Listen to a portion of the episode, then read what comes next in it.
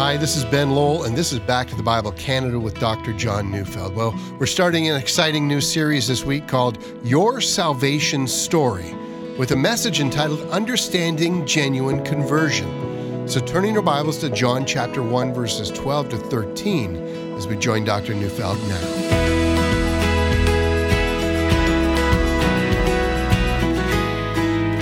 There are a number of places in the Bible that give us a rather dramatic picture of people who appeared to be saved but weren't. Most likely Judas comes to mind, but there are others. You know, Acts 8 speaks about the evangelist Philip, and he went down to Samaria to preach the gospel. And in the process, a man named Simon the sorcerer was there. He was schooled in the magic arts and seems to have had quite a following. But in Acts 8, verse 13, it says, Even Simon himself believed, and after being baptized, he continued with Philip. But then later, when Peter and John arrive, and when Simon sees how the Holy Spirit comes on people, Simon says, Give me this power. And of course, he wants to buy it. And then Peter says, May your silver perish with you, because you thought you could obtain the gift of God with money. And then after that harsh encounter, it would seem that Simon is repentant, and he even asks Peter to pray for him that he doesn't come under the judgment and condemnation of God. Well, that's all the Bible says about this man named Simon, but, but what became of him? Uh, we do know that both Justin Martyr and Irenaeus, those were early church leaders from the second century, they claimed that Simon continued to use his sorcery after his supposed conversion. Indeed, they claim that he founded a Christian version of Gnosticism, which became a very powerful false teaching threatening the early church. And furthermore, the term simony means to use religion as a means of profit. So we've got Judas Iscariot, we've got Simon the sorcerer. Are there others? Well, sure there are.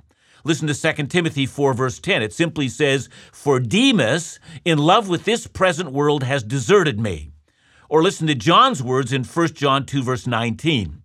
They went out from us, but they were not of us, for if they had been of us, they would have continued with us. But they went out that it might become plain that they all are not of us. Or listen again to Paul's sobering words in 2 Corinthians 13, verse 5. Examine yourselves to see whether you are in the faith. Test yourselves. Or do you not realize this about yourselves, that Jesus Christ is in you, unless indeed you fail to meet the test? Now, here we might want to ask how do we test ourselves? So I hope you can see how important these questions are. You know, I have on more than one occasion, my ministry, I've seen individuals who were in church for a great many years and they had no idea they weren't born again. What a glorious conversion it was when they came to Christ and, and they said, You know, I, I didn't know I was blind un, until now. But as much as I rejoice in such wonderful news, I do know it is possible for an individual to deceive himself or herself. You know, I have a memory in this regard of a woman who had invited a number of us to come and hear her testimony. And as she told her story, I became increasingly concerned and she told of an abusive and a drunk father, about a cruel sister, about a first husband who had died, and then she told the story of all the unworthy people around her, and it became clear that she alone, at least that's how her story went, that she alone had the noble impulse to live for God. It became clear that she was the hero of her story.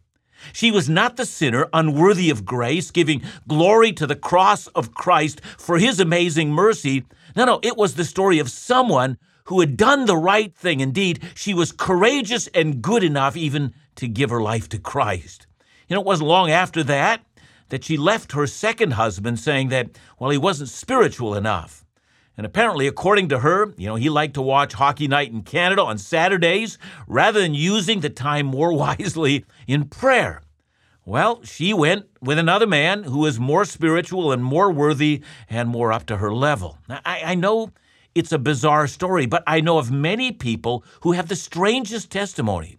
See, when they tell their story, there's never a sense of their own sin or the awareness of God's righteous judgment and of their own unworthiness even to this very day or of the mercy of God. Instead, it's about being, you know, raised as a Christian and determining to live for God. And Jesus told a parable about a sower who went out to sow. And the parable is found in Matthew 13. And Jesus says that his message will fall on a number of different kinds of people. Some will simply not understand his gospel, and so their hearts will remain unmoved. And others will accept what he's teaching, but they will never accept the message of a gospel that compels them to suffer. And so when suffering does come, and it will, they simply fall away and still others have a love of evil or a deep love of sin in their hearts, a sin that they're unwilling to renounce. And eventually, the cares of this world and the love of wealth and all the things that the world offers will choke out the word. But, says Jesus, there are those who will hear his gospel and welcome it with joy, and their lives will produce a wonderful harvest of righteousness. Now, without examining this parable in detail, I, have done it in another place when I did a study on Matthew 13, but let me say here that at the very heart of what Jesus was teaching is that there are some who will appear to all to be believers or to be converts or to be born again, but in time, the fact that they were never in Christ will show itself for all sorts of different reasons. Again, we're left to examine the mystery of conversion. But if things are like that, well, can anyone be truly secure in their salvation? And the glorious answer is yes, they can. And that, my dear friends, is what I'm doing on this brief one week series on conversion. I want us to see what the Bible truly teaches about this amazing subject matter. See, it may be that there are those who are struggling with security of their salvation, who after hearing this will be deeply satisfied and deeply encouraged and deeply grounded. Yeah, they're going to say, I was truly converted. Even though I'm far from perfect, and even though that I know that today I still continue to struggle with sin, I see all the evidence that Christ lives in me by his Holy Spirit. But there may be some who listen to me who find no evidence of a new life begun. Rather than seeing this teaching as a threat, you will see this as a place of surrender, and because of this, experience genuine conversion. And still for others, if let's say you're a Sunday school teacher or you're a parent or someone who's charged with leading Christians, well, it's my prayer that you are given the tools to help people examine themselves. Notice, however, what I didn't say. I'm, I'm not calling us to form judgments about others. You know, for this coming to conclusions about who's a genuine believer and who's a fake, well, this is not given for us to do. Indeed, the parable of the wheat and the weeds reminds us to leave this matter until the time of the judgment. If we attempt to do the work of the Holy Spirit, we'll create an atmosphere of suspicion and judgmentalism and eventually to the tyranny of works theology. So instead, let's commit to give others and ourselves the tools of self examination. So, where do we begin? Well, let's define conversion. And, and strangely enough, let me begin with the First Testament. I'm reading here Ezekiel 36, verses 26 and 27, which is a prophecy by Ezekiel about the day when the new covenant comes. And Ezekiel prophesies, and he's speaking for God. In fact, God is speaking, and he says, And I will give you a new heart, and a new spirit I will put within you. And I will remove the heart of stone from your flesh and give you a heart of flesh. And I will put my spirit within you and cause you to walk in my statutes and be careful to obey my rules. Now, did you notice all the promises that God makes? Indeed, the word I, both stated and implied, are said over and over again in this passage. Remember, it's God speaking. I will give you a new heart. That's what God's going to do. I will put a new spirit in you. I will remove your heart of stone. I will cause you to walk in my statutes. You know, that tells us that conversion is the work of God. It's not about moral reform. You see, to be converted, it's not like New Year's resolutions. We don't say, I'm going to commit myself to love God more and trust Him and obey Him. No, no, that's not what this passage says. Rather, it promises that God will supernaturally perform a work in us. It's God's work, not ours. See, did you notice that John 1 12 to 13 says the same thing? But to all who did receive him, who believed in his name, he gave the right to become children of God who were born not of blood, nor of the will of the flesh, nor of the will of man, but of God. See, there are two things here. One is the act of receiving Him, which clearly that is something we do. And as we go through this study, I'm going to return to that theme. But to all who received him, God acted, and they were born again. Notice what verse 13 says. They were not born of the will of the flesh or of the will of man. They were born of God. And that's the nature of genuine conversion. Anyone converted is born of God, born of the will of God. And therefore, conversion is the same as regeneration. So, regeneration, conversion, the new birth, I mean, all of this is an act of God when God grants us a new spiritual life. The heart of stone is taken out. In its place, God puts a heart of flesh.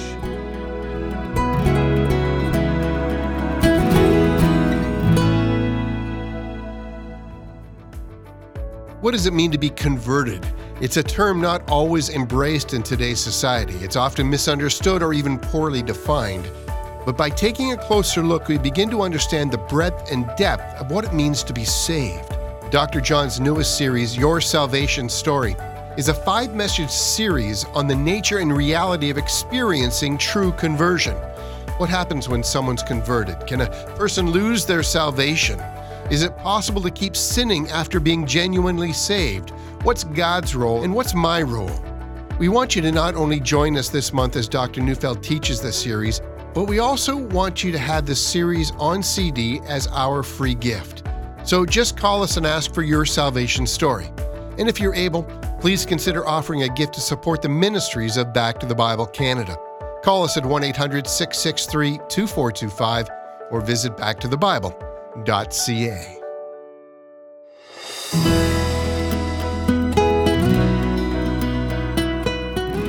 I'm reading John 3 7 and 8. You know, Jesus is in a conversation with a Pharisee, a leading religious teacher in Israel. His name is Nicodemus, and he's come to see Jesus. And in the process, Jesus tells Nicodemus that being religious doesn't count. Doing his best doesn't count. Learning to observe even the law of God won't make you right with God. Instead, says Jesus, you must be born again, for if you're not, you will never see the kingdom of God. And then in John chapter 3 verses 7 and 8, Jesus clarifies, "Do not marvel that I said to you you must be born again. The wind blows where it wishes and you hear its sound, but you do not know where it comes from or where it goes. So it is with everyone who is born of the Spirit." So when Jesus says you must be born again, he means you must be born of the Spirit or born of the Holy Spirit. Jesus said that to be born again is exactly equivalent to being born of the Spirit. And so we can say that if we are to receive a new heart, that it has to be the third member of the Trinity, the, the Holy Spirit, who gives us this new heart. And we also know that the other members of the Trinity are also involved in this action. You know, for instance, Ephesians 2, verses 4 and 5 says, But God, being rich in mercy because of the great love with which He loved us, even when we were dead in our trespasses, made us alive together with Christ. By grace you have been saved. Now, if you haven't learned this before, let me teach it to you now. In the New Testament, whenever we read the word God, we're almost always referring to God the Father. God in the New Testament, if you will, is shorthand for God the Father. And when the New Testament speaks of Lord, most often that's shorthand for God the Son. Look, I know that Jesus is fully God. The New Testament teaches us that. But at the same time, the New Testament never confuses the persons of the Trinity, and it's usually quite concise as to which member of the Trinity is being referred to, whether referring to either the Father, the Son, or the Holy Spirit. And so in Ephesians 2, verses 4 and 5, we're told that once, that is before our conversion, we were dead in trespasses. And that means that we were in sin. That is, we were by nature the enemies of God. And by nature, we loved the sin in which we lived. But, says our passage, it was God the Father who made us alive together with the Son, that is, with Christ. The passage says that the Father gave us at our conversion the same kind of life that Jesus received in his resurrection.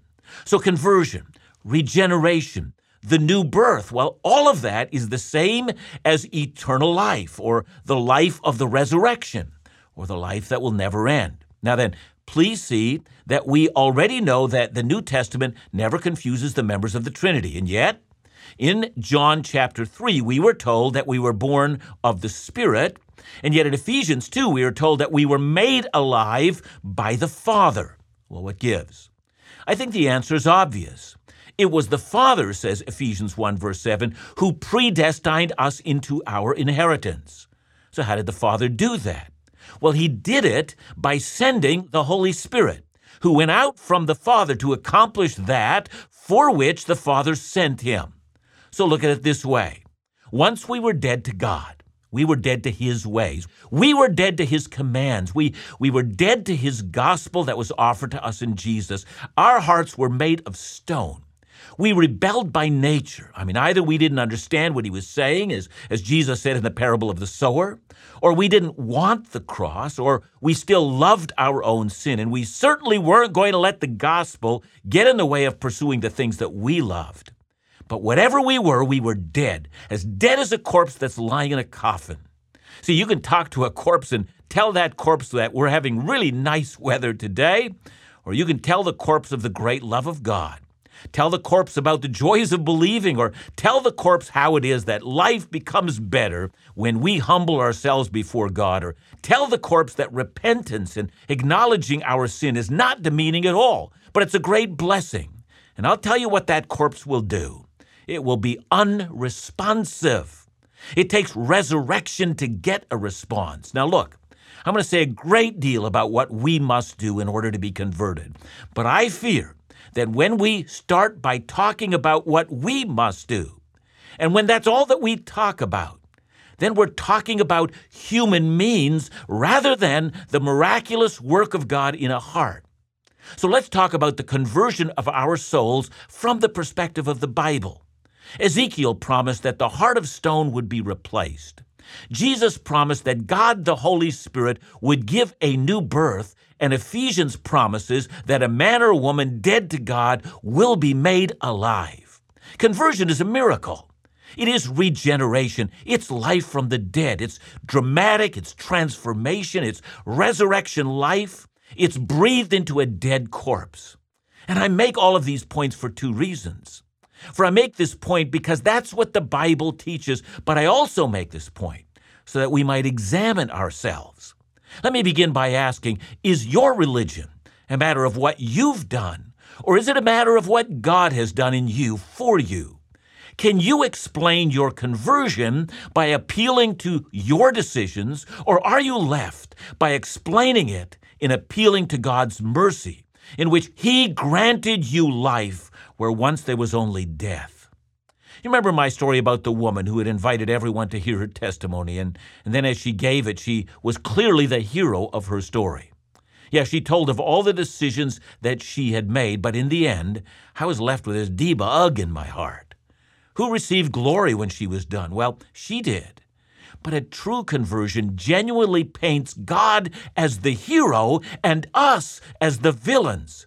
I was lost. I was dead. I was a sinner by nature. I may have suffered injustice at the hands of others, but I also know that others have suffered because of the injustice that came from my own hands. Genuine conversion always admits our own sin. Genuine conversion paints ourselves as lost and beyond hope and unable to save ourselves, even in the smallest way.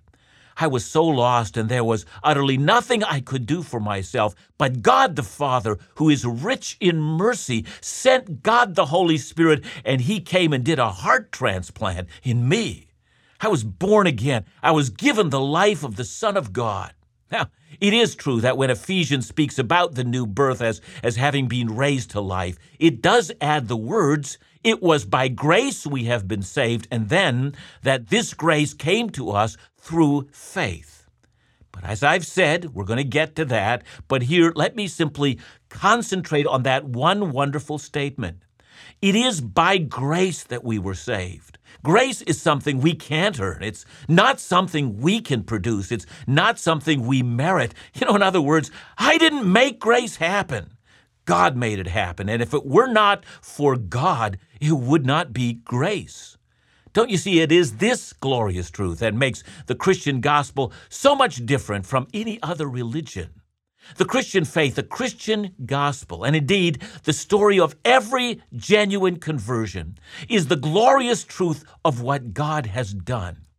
I remember a very dear woman who came to faith in Christ, and, and the next week after her conversion, she told me a story. She said that she was driving to work along a stretchway of road that she always used. And there were often birds on that roadway. And she said that the day after her conversion, she noticed that the birds looked different than she had ever seen them. She said, I'd never noticed that these birds were created by God. And now I also noticed that this is the very same God who encountered me and who saved me. So, what was she saying? I think she was saying exactly what John Newton wrote in his wonderful song, Amazing Grace. She was saying, I once was blind, but now I see.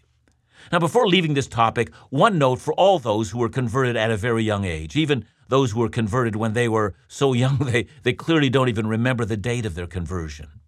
May I say that even if you don't remember your conversion date, if it was a true conversion, you will say the same. You will say, I once was blind. I, I once was dead in sin. I once hated God. I once had a heart of stone. But now I see. Now I'm alive to God. Now I find His commands delightful. Now I'm delighted to repent of my sins daily. Now I have a heart of flesh that responds to the living God who rescued me and gave himself for me.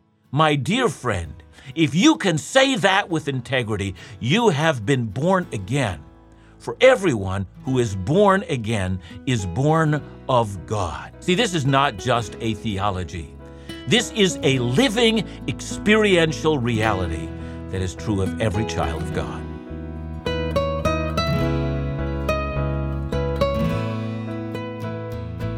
John, help me clear something up. You know, I know a lot of people, or a number of people that that grew up in the church, and when they look back, they can't point to a time and say, "This is the time that I gave my life to Jesus." Yeah, and uh, there are many people who are genuinely born again who have that very story. So, you know, I'm going to say it tomorrow that there are marks of being genuinely born again. There, there's a there's a change in me that I love the things of God beyond all other things. So I, I can say that, and I know lots of people. I, Jesus, I know is the Son of God, died on the cross for me. All those things.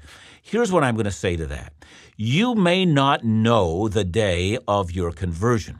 However, you are aware of your conversion. So, the Holy Spirit at one point in time did an instantaneous work in you, changed your heart. You perhaps are too young to remember how significant that was. That happened. You may not know the moment, but you are aware of its significance. Fantastic. Thanks, John. And remember to join us again here tomorrow on Back to the Bible Canada, where we teach the Bible.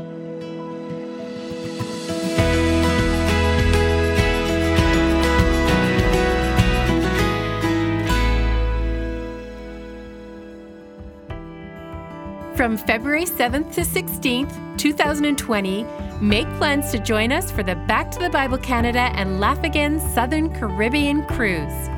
You'll be sailing the seas for nine days aboard Royal Caribbean's Explorer of the Seas, visiting Aruba, Curacao, Bonaire, and more. You'll be joining Back to the Bible Canada's Dr. John Neufeld, Laugh Again's Phil Callaway, and special ministry friends and musicians Shane and Angela Weeb. I guarantee you'll be spiritually enriched and challenged, you'll laugh and be encouraged, and you'll enjoy great fellowship and refreshment. Come on your own or with friends and family and enjoy incredible ports of call, an amazing ship, and a week of ministry designed specifically for the occasion. Check it all out at backtothebible.ca or call 1 800 663 2425.